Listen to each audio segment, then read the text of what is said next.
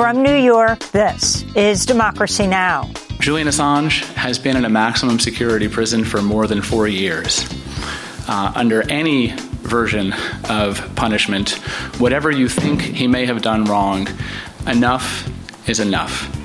Uh, and it's possible, indeed, it's vital, that we find a way to bring this case to a resolution without setting a precedent that will make this country less free. Free Julian Assange. That was the message from witnesses at the Belmarsh Tribunal at the National Press Club in Washington, D.C., who called on President Biden to drop the charges against the imprisoned WikiLeaks founder, who faces extradition to the United States. The past 13 years cannot be undone, but these states can correct the situation now and put an end to the relentless persecution of Julian Assange, which endangers journalism and global press freedom. It's more crucial now than ever before to unite in our global call to free Assange and to stand up for the principles at stake. We spend the hour airing excerpts from the Belmarsh Tribunal, named for the maximum security prison outside London, where Julian Assange has been held for almost five years. All that and more coming up. Welcome to Democracy Now!, democracynow.org, the War and Peace Report. I'm Amy Goodman. President Biden's facing continuing pressure to drop charges against Julian Assange. The WikiLeaks founder's been languishing for nearly five years in the maximum security Belmarsh prison outside London while appealing extradition to the United States.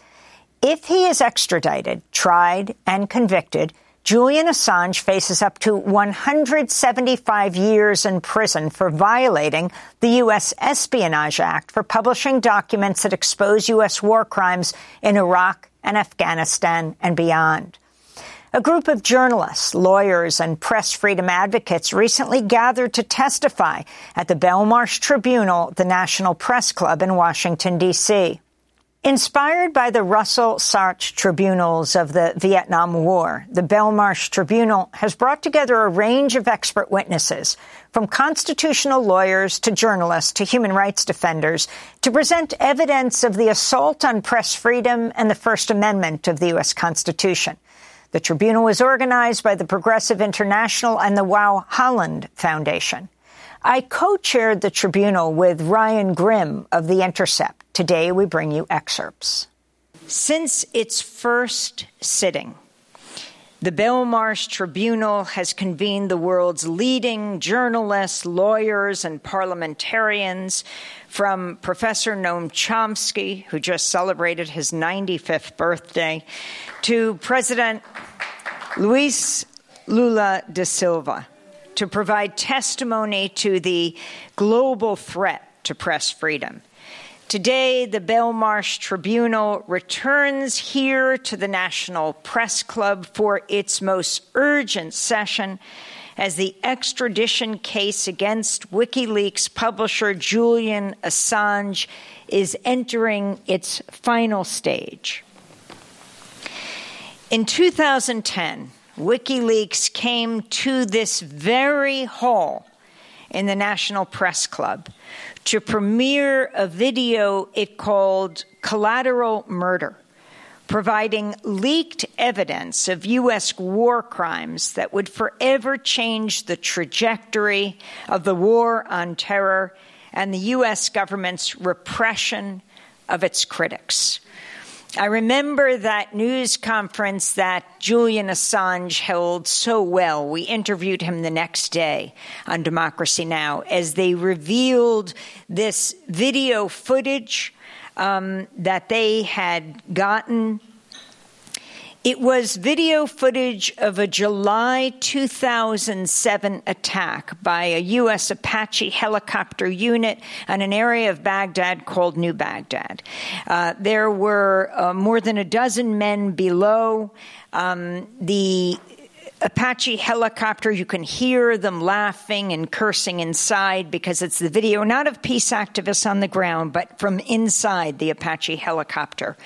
Um, they request permission to open fire on this group of men. Um, they get it, and they kill almost all of them. Two of them worked for Reuters. The up and coming videographer Namir Noor-Eldeen was 22 years old. And the driver for so many Reuters reporters in Iraq, uh, Saeed Chmagh, was 40. He had four children. He didn't die in the first attack, in the first blast, but as he crawled away, the Apache helicopter opened fire again and killed him. They killed more than 12 men that day. Reuters repeatedly asked for the videotape to see what happened to their colleagues. And it was only after Julian Assange and WikiLeaks released that video that they got a hold of it. and to show how important press freedom is, in the Iraq notes and Afghan war logs that WikiLeaks also released, we saw that six weeks before, uh, an Apache helicopter unit was again um, hovering overhead. Two men looked up, they put up their hands, surrendering to an Apache helicopter.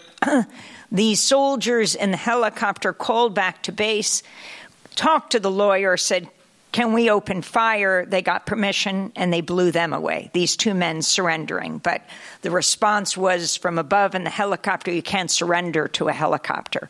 And if people had seen what had happened in February of 2007, at the time, an open, I think an investigation would have been opened. And what happened six months later to Saeed and um, Shema and all the men in Iraq who were killed that day by the Apache helicopter unit wouldn't have happened because they would have been under investigation. Why press freedom? Why freedom of information is so important? Because press freedom is really about the public's right to know. Because of these courageous revelations, Julian Assange has been charged under a more than 100 year old act, the 1917 Espionage Act, and faces a potential 175 years in prison. Today, Julian Assange is imprisoned at the high security Belmarsh prison outside London, where he's been held for almost five years as he awaits the final verdict in extradition case, the prison after which this tribunal takes its name. The Belmarsh Tribunal, inspired from the Russell Sartre Tribunal of 1966, also known as the International War Crimes Tribunal, um, when representatives of 18 countries gathered to hear testimony of the war crimes committed by the United States against the people of Vietnam. The Russell Sartre Tribunal, the Nobel Prize winning Bertrand Russell and Jean Paul Sartre and Simone de Beauvoir and others. Um, that tribunal would turn its attention to Palestine in the years that followed, investigating the state of Israel um, for its violent occupation uh, of the Palestinian territories and against the people of Palestine. Now, as war crimes multiply in Gaza and the West Bank, with over 17,000 people killed, over 60 Palestinian journalists killed in the ta- past two months alone, the Belmarsh Tribunal t- takes forward the legacy of the Russell Sartre Tribunal to hear testimony on the threats to press freedom around the world. Well, I pass now to the gavel to the co chair of today's tribunal, Ryan Grim, who is the DC bureau chief of The Intercept and author of the book that was just published this past week, The Squad AOC and the Hope of a Political Revolution. To Ryan Grim.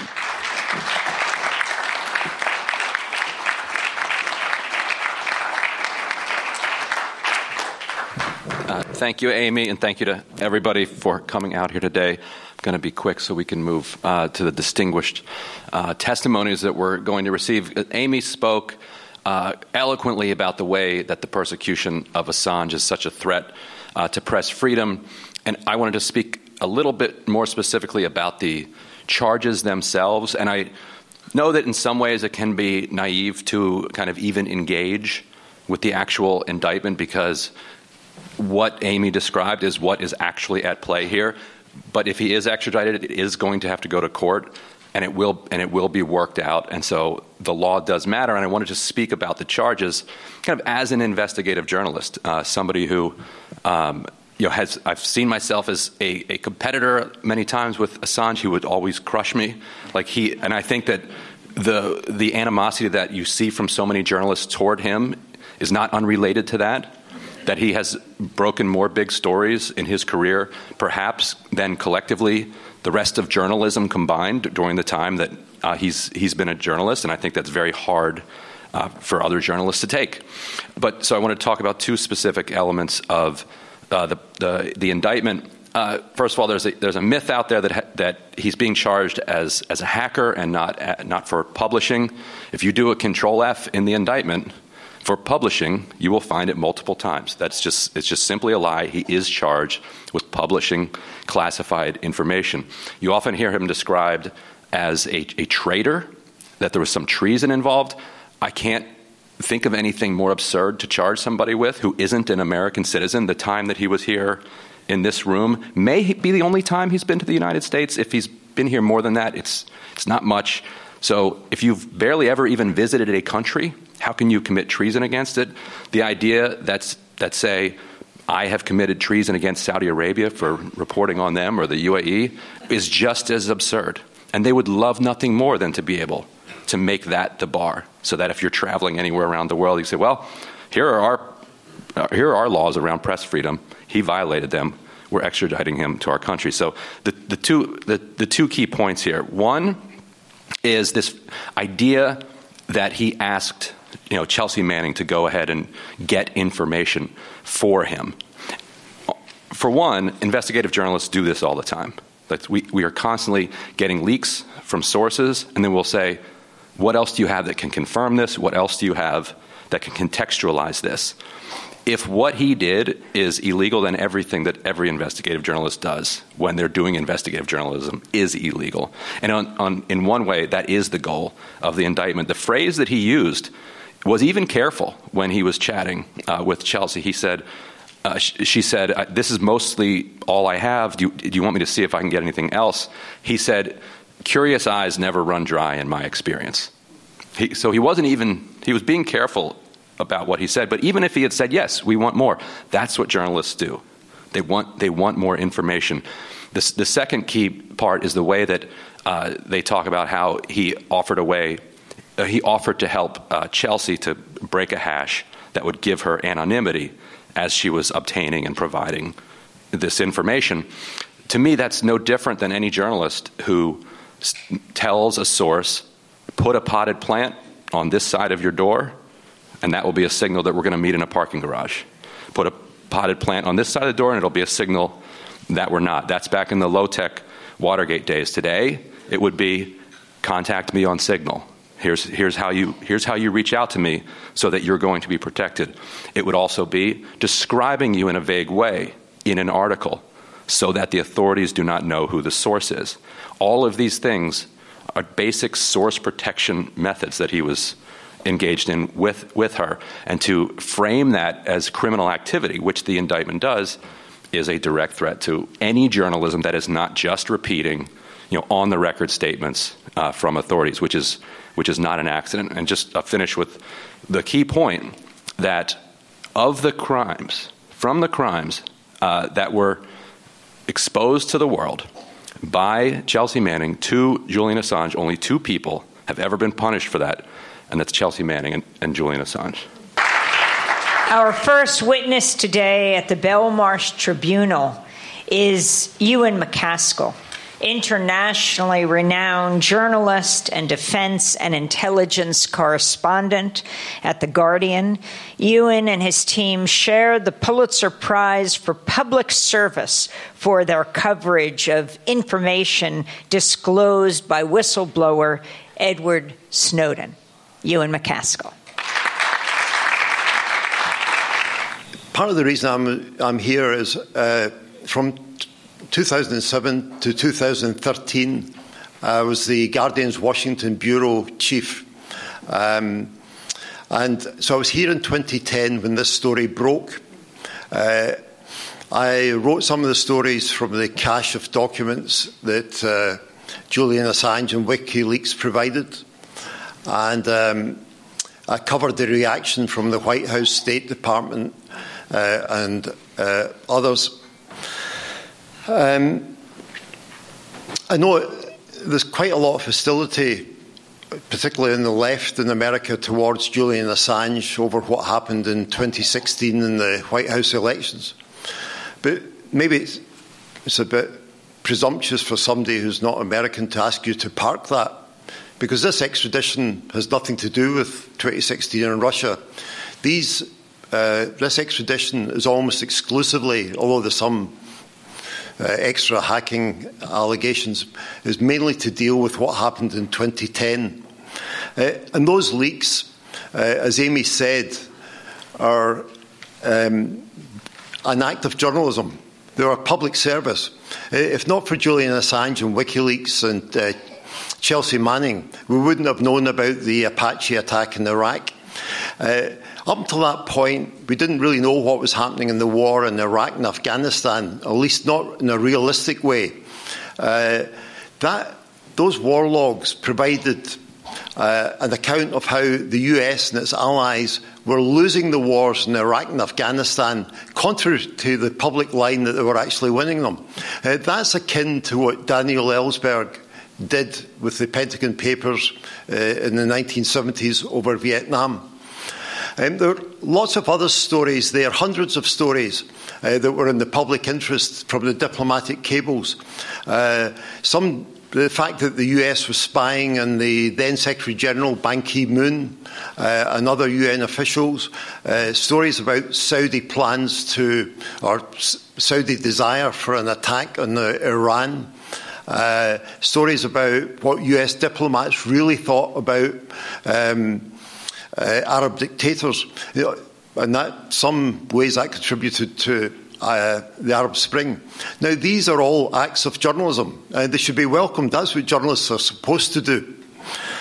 Uh, in the UK, uh, Assange has been first. He was, held, he was in the Ecuadorian embassy, and uh, as Amy said, he's been in Belmarsh now for almost five years.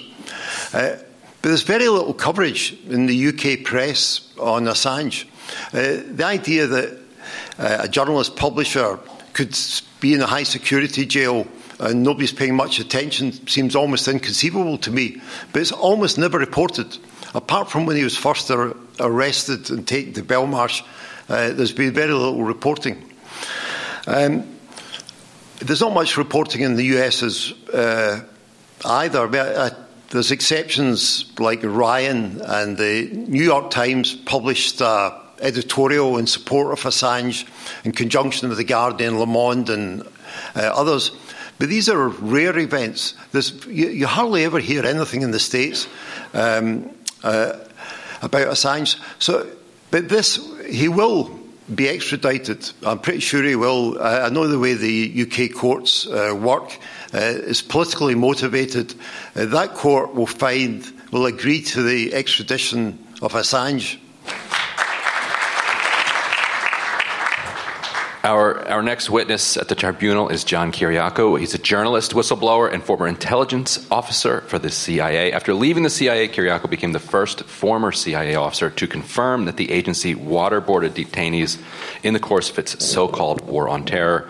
In 2012, Kiriakou became the first CIA officer to be convicted of disclosing classified information and the only CIA agent to go to jail in connection with the U.S. torture program.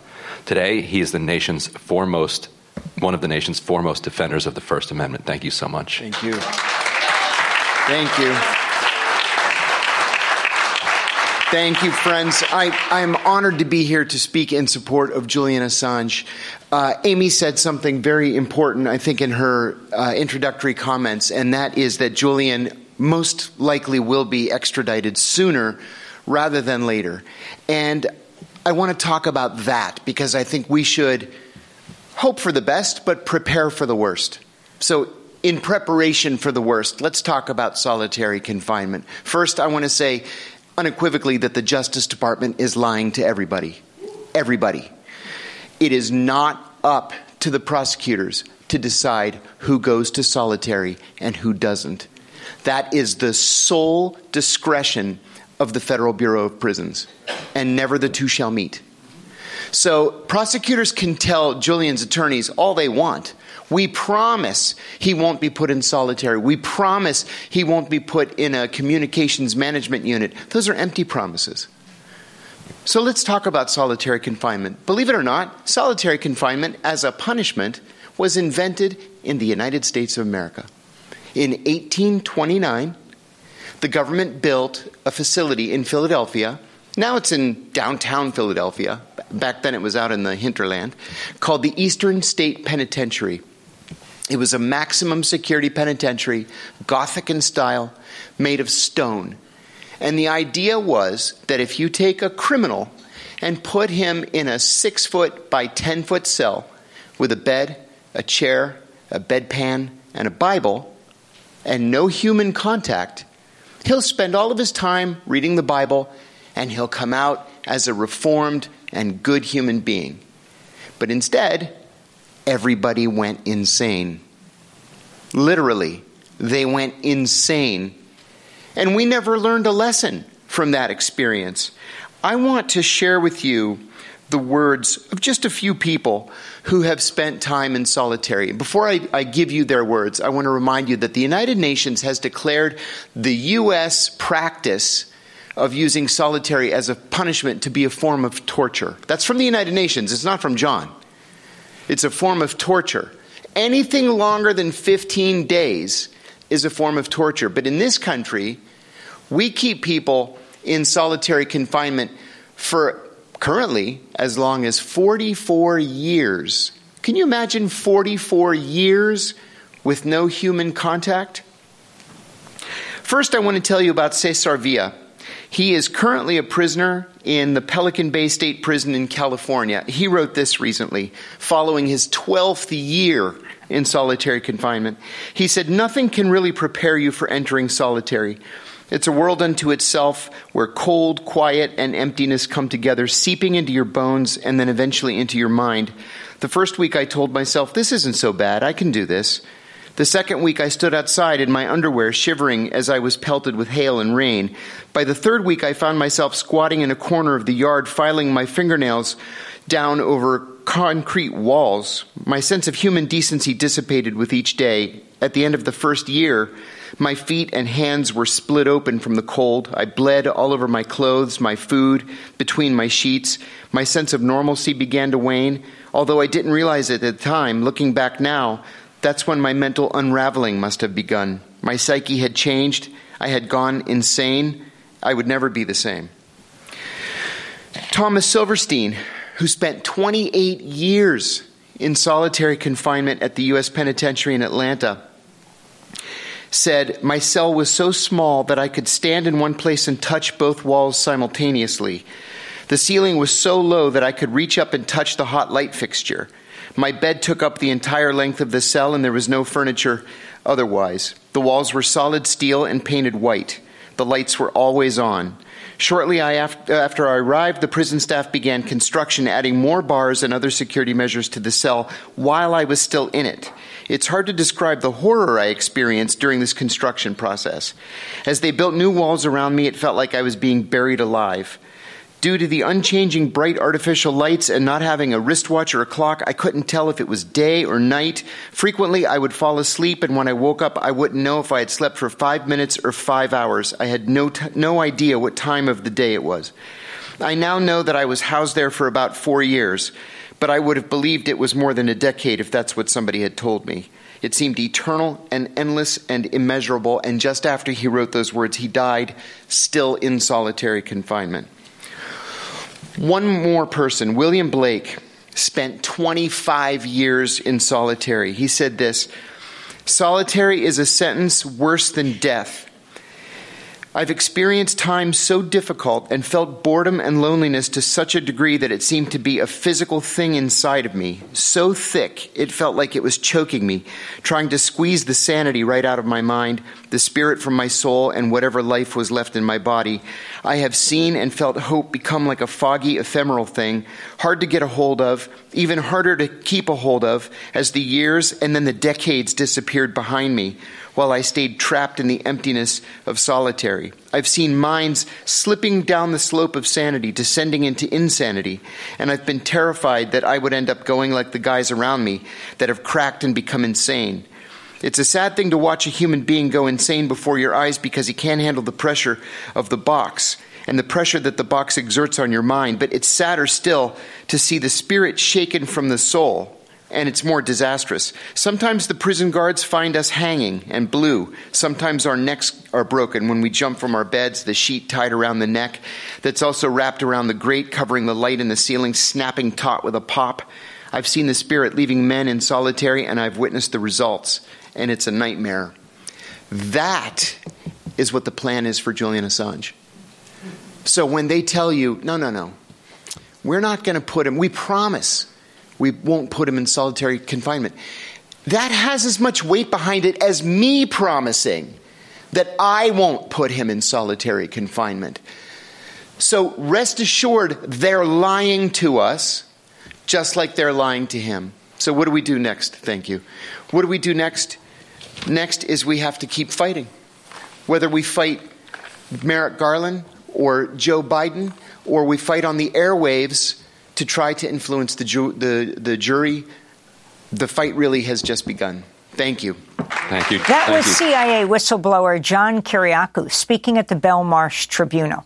When we come back, we hear more testimony from journalists and human rights defenders. So, so you think you can tell heaven from hell and blue skies from pain? Can you tell a green field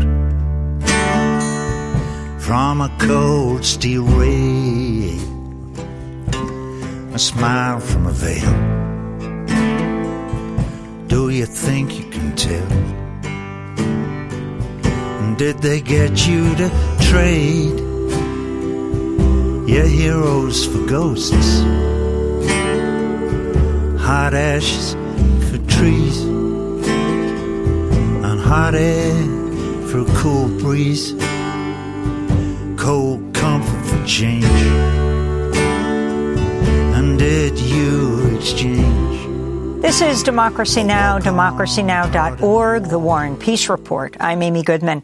In this special broadcast, we're airing excerpts from the Belmarsh Tribunal, which convened at the National Press Club in D.C. in early December. I co-chaired the tribunal with Ryan Grim of The Intercept.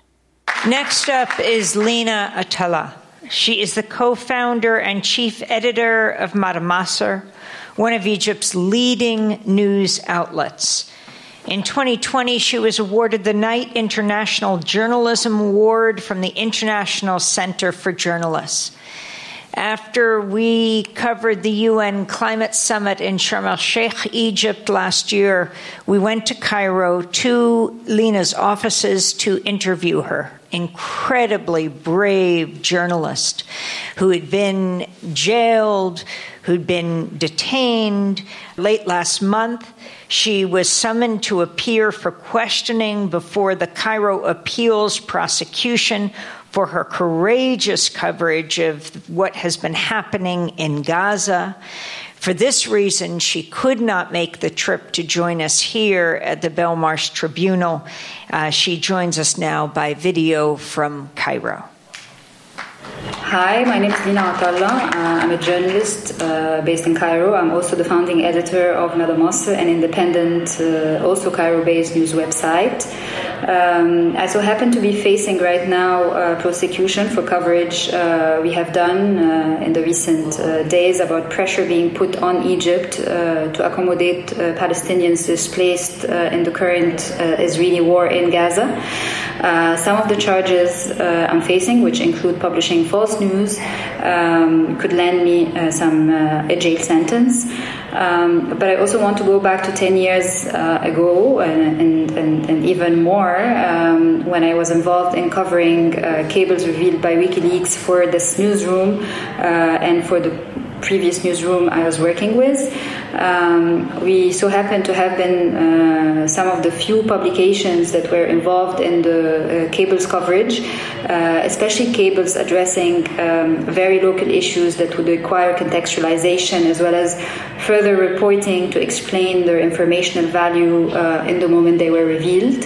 Um, in fact, some of the cables I covered involved Egypt's political management of the Sinai Peninsula, um, which has historically been uh, the, the, ho- the, hoped for um, site for the displacement of Palestinians of Gaza by Israel and its allies for years and years.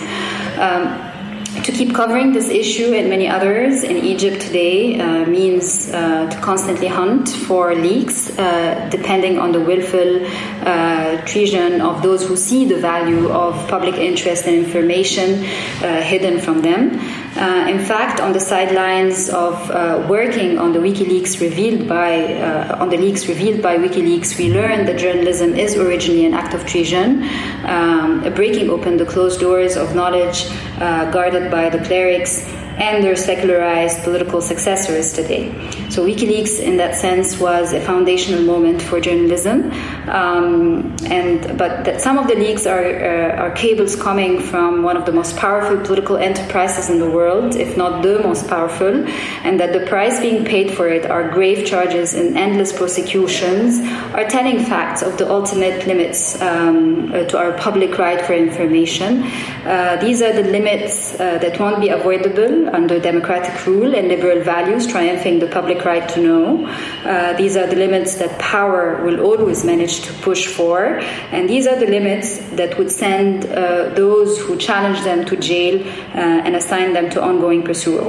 Uh, today, and especially with the ongoing war next door, I feel that such references as freedom of expression, public interest, right to information, among other foundational uh, references, can increasingly uh, be parked uh, aside as casualties of power. Uh, I'm not fooled that these references can be activated in their absolute meaning or that they are enough to protect our practice as journalists or whistleblowers or our rights as people by and large but I'm increasingly alarmed by the ease of their erosion um, in this moment. Um, as generative as crises tend to be, I also hope that this is a moment of reckoning, um, um that that uh, that where where new intellectual frameworks and political strategies can emerge to protect our right to share and receive crucial information, uh, frameworks and strategies that can keep pushing the boundaries of knowledge and that can liberate Assange uh, and all those divulging important secrets of power. Thank you very much. Again, that's Lina Attalah, uh, co founder and chief editor of Mada Masr. Um, as she talks about the significance of WikiLeaks for journalism and democracy today. She has also been fighting for the release of uh, the Egyptian political prisoner Alaa Abdel Fattah uh, and many other political prisoners who are held in Egypt, which helps to explain the enormous pressure uh, she is under right now. We turn now to the next witness at the Belmarsh Tribunal, Abby Martin, investigative journalist, host of the Empire Files, an independent documentary and interview series reporting on conflicts, repression, uh, and the future of the First Amendment. She's been active as an editor and international journalist for more than a decade, published several books, and directed several movies, most recently, Gaza Fights for Freedom. Thank you so much. It's an honor to be on this panel and to be with all of you here today for this very important call to action. The past eight weeks have been the deadliest on record for journalists, with 60 confirmed killed in Gaza so far. They are being targeted for assassination, many alongside their entire families. The reporters who remain say that their press vests, which should be their protective barrier from bombs and bullets, are actually what is marking them for murder. The genocide in Gaza has been exposed by these heroes. The only way the world knows the depth of crimes committed by the US and Israel, things that would otherwise remain hidden for years, is because journalists are able to document them on their phones and instantly upload them for the world to see. The Iraqi people did not have the capacity to film their reality when a crime of this scale was being committed to them. They had no ability to break through the lies and propaganda disseminated by our so called free press. Instead, it was whistleblowers like Sergeant Joe Darby who leaked the infamous Abu Ghraib torture photos, which dealt a major blow to the U.S. war effort. Imagine for one second if the Bush administration locked up the CBS reporter who dared to publish those. Mm-hmm. Iraqis didn't have social media, but they did have WikiLeaks, which finally showed the world what American forces had kept hidden for so long. Washington worked very hard to control where journalists could access and what they could and could not report. WikiLeaks was the antidote for that lack of free press during what was the greatest atrocity in the modern era. The Iraq war logs forced Americans to confront what the United States was doing in our names. They gave proof to Iraqi society the extent to which U.S. soldiers had been killing civilians. And the revelations made the occupation untenable. Chelsea Manning and Julian Assange helped end the Iraq War to our next witness. The legendary investigative reporter Mark Feldstein currently holds the uh, Richard Eaton Chair of Broadcast Journalism at the University of Maryland. 20 years as an award winning on air investigative correspondent at outlets like CNN and ABC News. Thank you. The prosecution of Julian Assange is unprecedented in American history. Uh, publishing state secrets is not unprecedented. That's common. It's been going on thousands upon thousands of times since the 1790s. But never before has a publisher been thrown in prison for what he published. After September 11th, the government escalated prosecution of whistleblowers, the leakers, but never the journalists who published the information. That was seen as protected by the First Amendment and its clause protecting freedom of the press. This was known as the reporter source divide. And so the Obama administration, which didn't like the leaks any more than other administrations, prosecuted Chelsea Manning for these leaks, but not Julian Assange because of the First Amendment. That changed under Donald Trump. His administration uh, administered a new and dangerous legal theory using the espionage laws to imprison people for publishing true information about government abuses, Julian Assange. If you look at the indictment, it targets news gathering and publishing by itself as an act. Nine counts of what they call unauthorized disclosure of national defense information. That's publishing. Seven counts of unauthorized obtaining or receiving of this information. That's news gathering. In fact, they say quote, that Assange, quote, explicitly solicited restricted material of political, diplomatic, or ethical significance precisely because of the value of that information. That's what journalists do. That's what all good journalists do. That's what I teach my journalism students to do. Even uh, a top level national security official from the Bush administration, Jack Goldsmith, said that this was obviously framed to mirror what journalists do. It's not an accident. This is an attempt to criminalize investigative reporting, to criminalize national security journalism. And Julian Assange is the perfect defendant from the government's st- standpoint because he's so unpopular. It's easier to convict him as a publisher than the, than the publisher of the New York Times, which also published this information, even as it opens the door to doing just that. This case is about more than Julian Assange or journalism.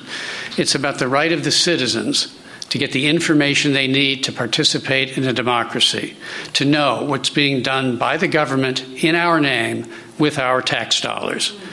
It was a Republican congressman, Ron Paul, who said of this case In a free society, we are supposed to know the truth. In a society where truth becomes treason, we are all in trouble. That was journalist Mark Feldstein, the chair of broadcast journalism at the Philip Merrill College of Journalism at the University of Maryland, speaking at the Belmarsh Tribunal. When we come back, we'll hear testimony from ACLU attorney Ben Wizner, who's the attorney for NSA whistleblower Ed Snowden. We'll also hear from the late Pentagon Papers whistleblower Daniel Ellsberg, who spoke at the first Belmarsh Tribunal. Back in a minute. All apologies. What else should I say? Everyone is gay.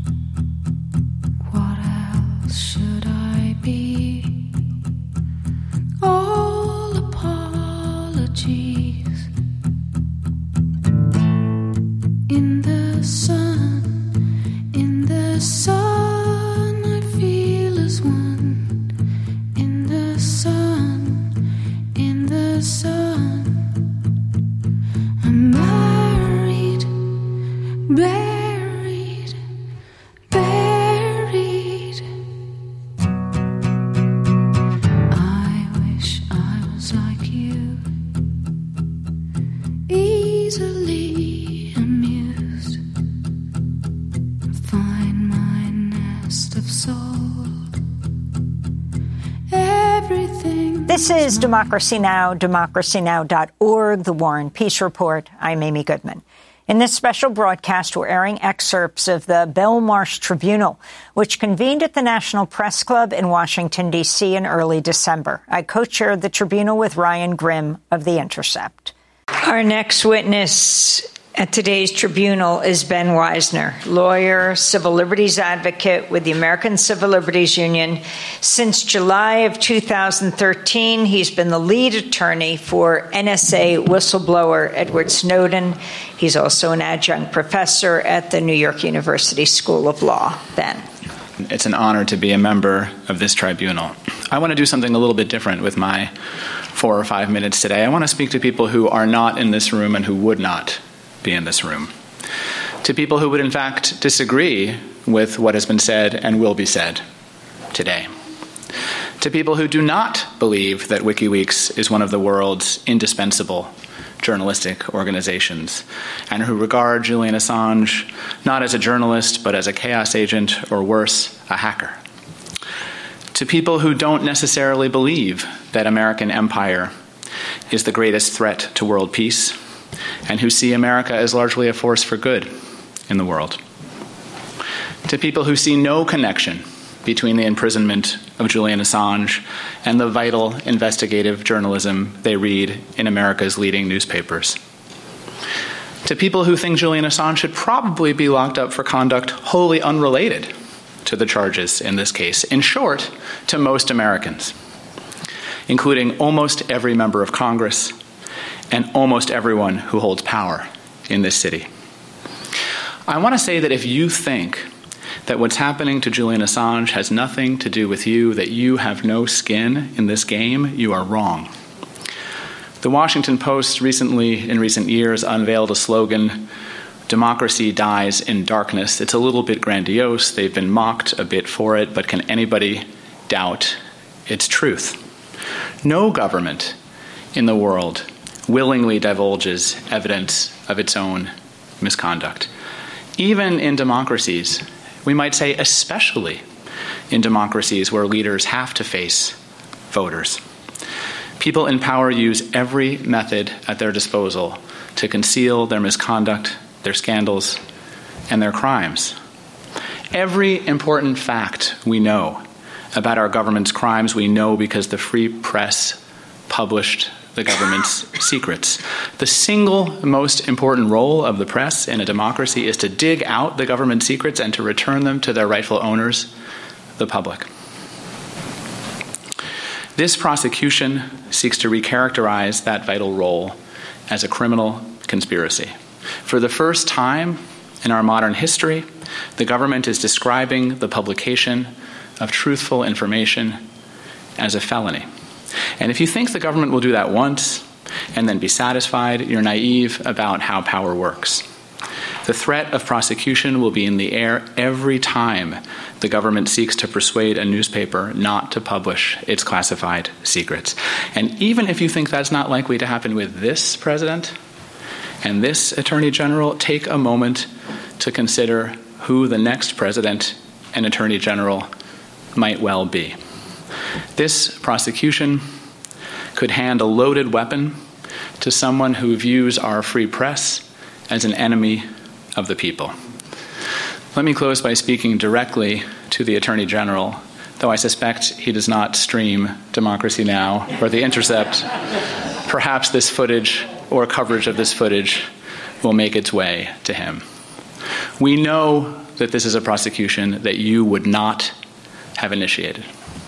We also know that you're an institutionalist and you don't believe that the government should change its position just because it changes its attorney general.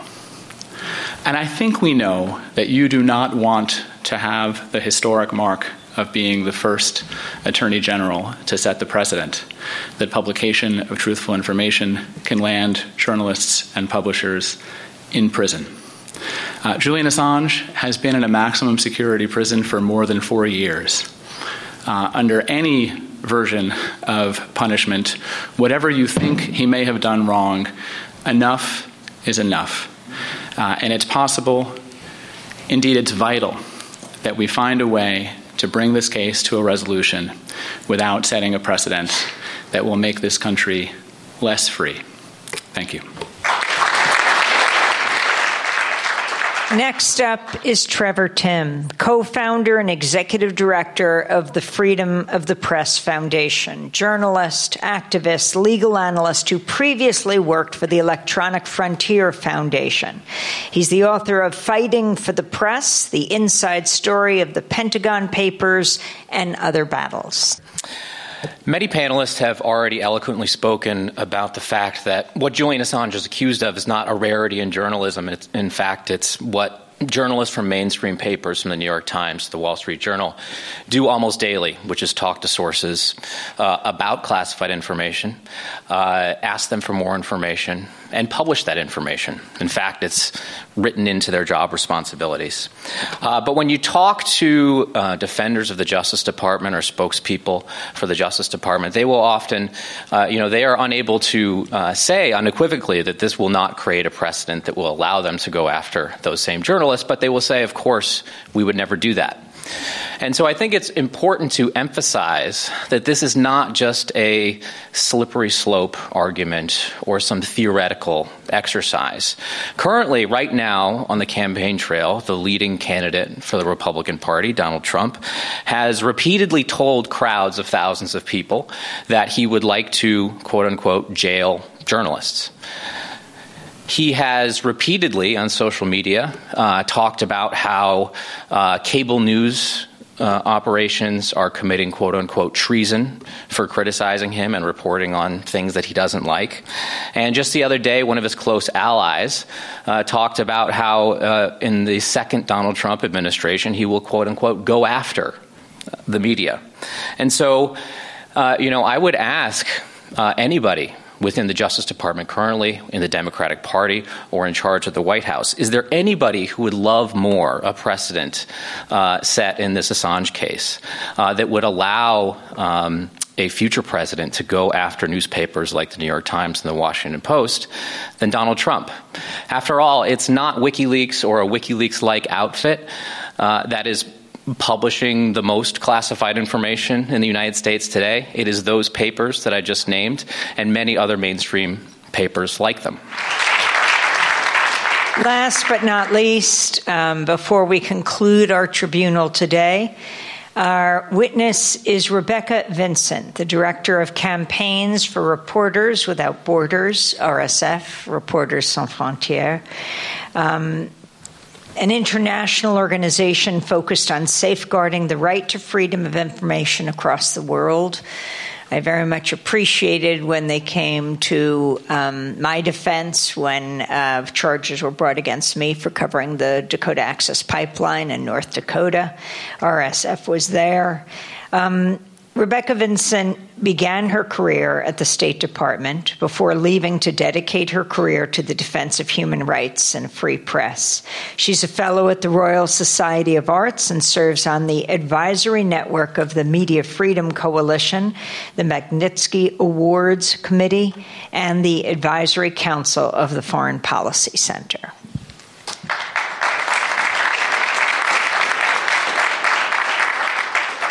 Thank you, Amy and Ryan, and also to Progressive International for bringing us all here together today. It's a pleasure to be here on behalf of Reporters Without Borders, known internationally as Reporters Sans Frontières. So if I say RSF, it's because of our French acronym.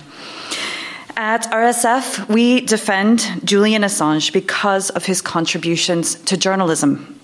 The publication by WikiLeaks in 2010 of the leaked diplomatic and military documents informed extensive public interest reporting around the world, including by the New York Times, The Guardian, Le Monde, El País, and Der Spiegel, of course, the five original media partners of WikiLeaks who worked together to treat the leaked materials journalistically, but also reporting by hundreds of other media outlets around the world over the years. The publication of these materials exposed information in the public interest, including war crimes and human rights violations that to this day have never been prosecuted. Only the publisher is being pursued.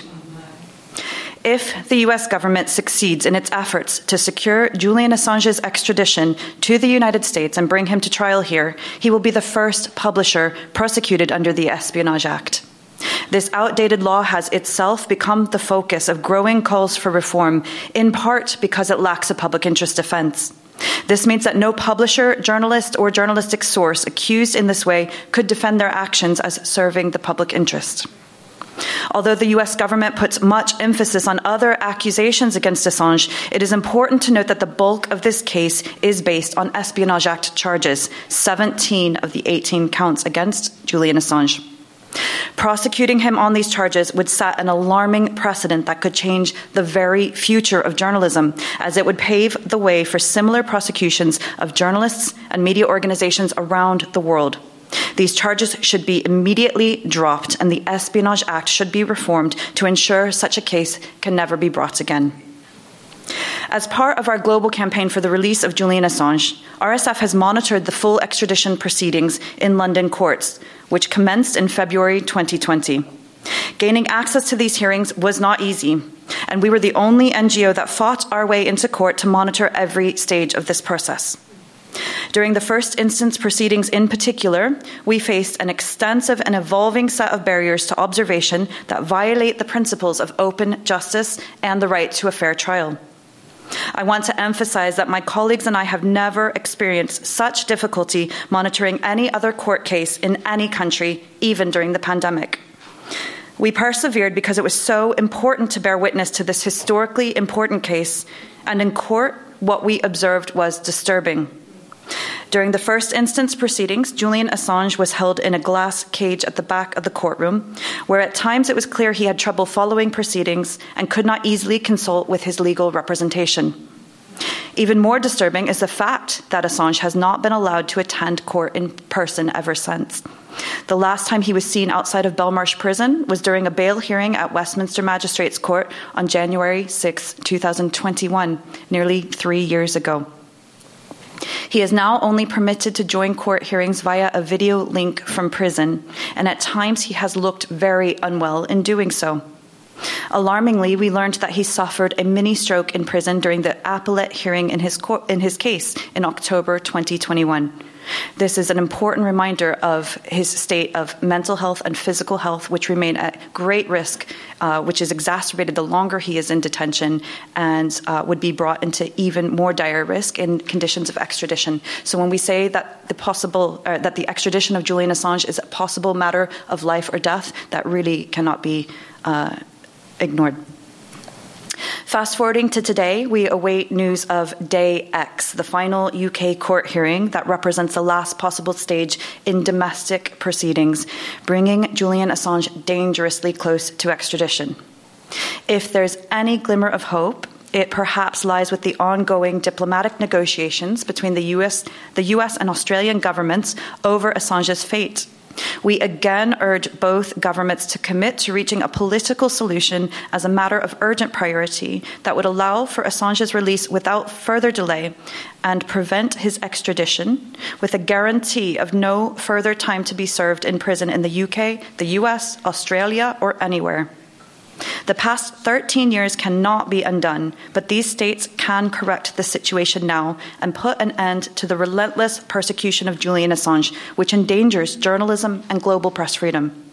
It's more crucial now than ever before to unite in our global call to free Assange and to stand up for the principles at stake. That was Rebecca Vincent, Director of Campaigns at Reporters Without Borders, testifying at the Belmarsh Tribunal in early December in D.C. The High Court of Justice in London will hear what may be Julian Assange's final appeal on February 20th and 21st. We end today's show with the words of the famed Pentagon Papers whistleblower Daniel Ellsberg. He died at the age of 92 in June. He was one of Julian Assange's most vocal supporters.